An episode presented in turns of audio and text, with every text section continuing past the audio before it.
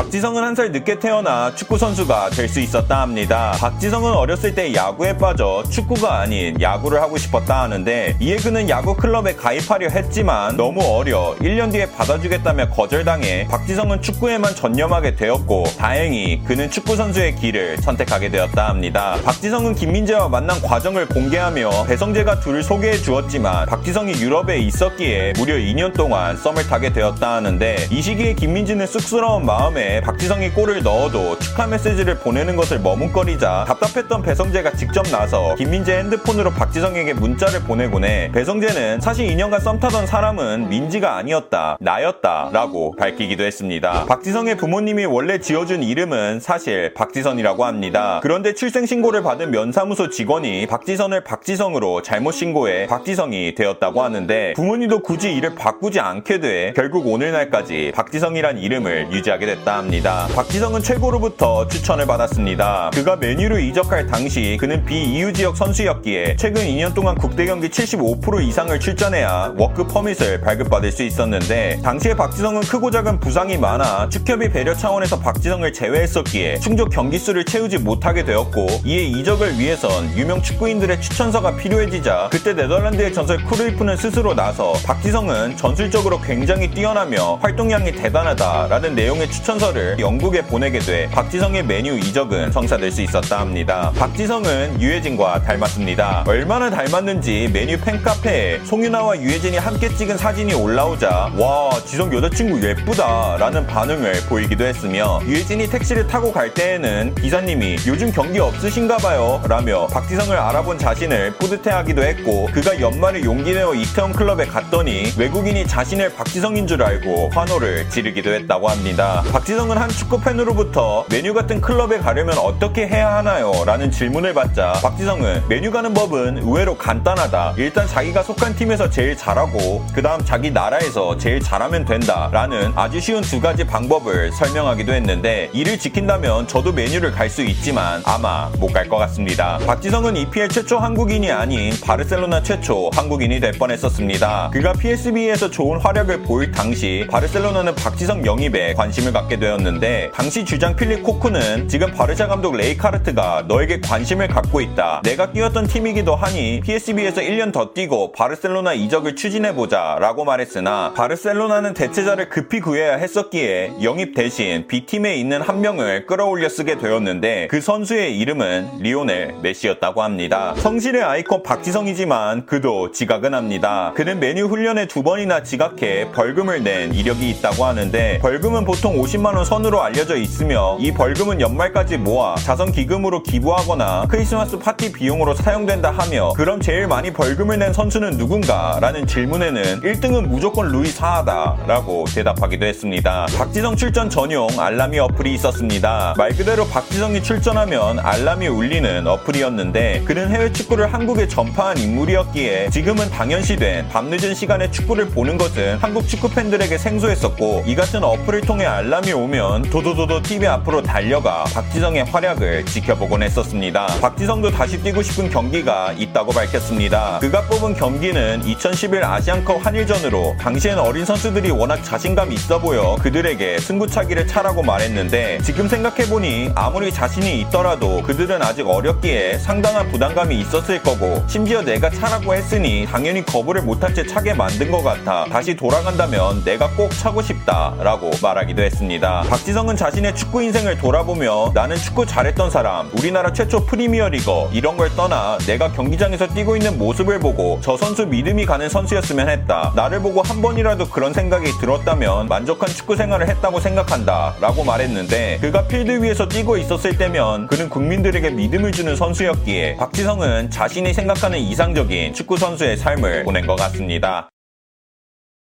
끝!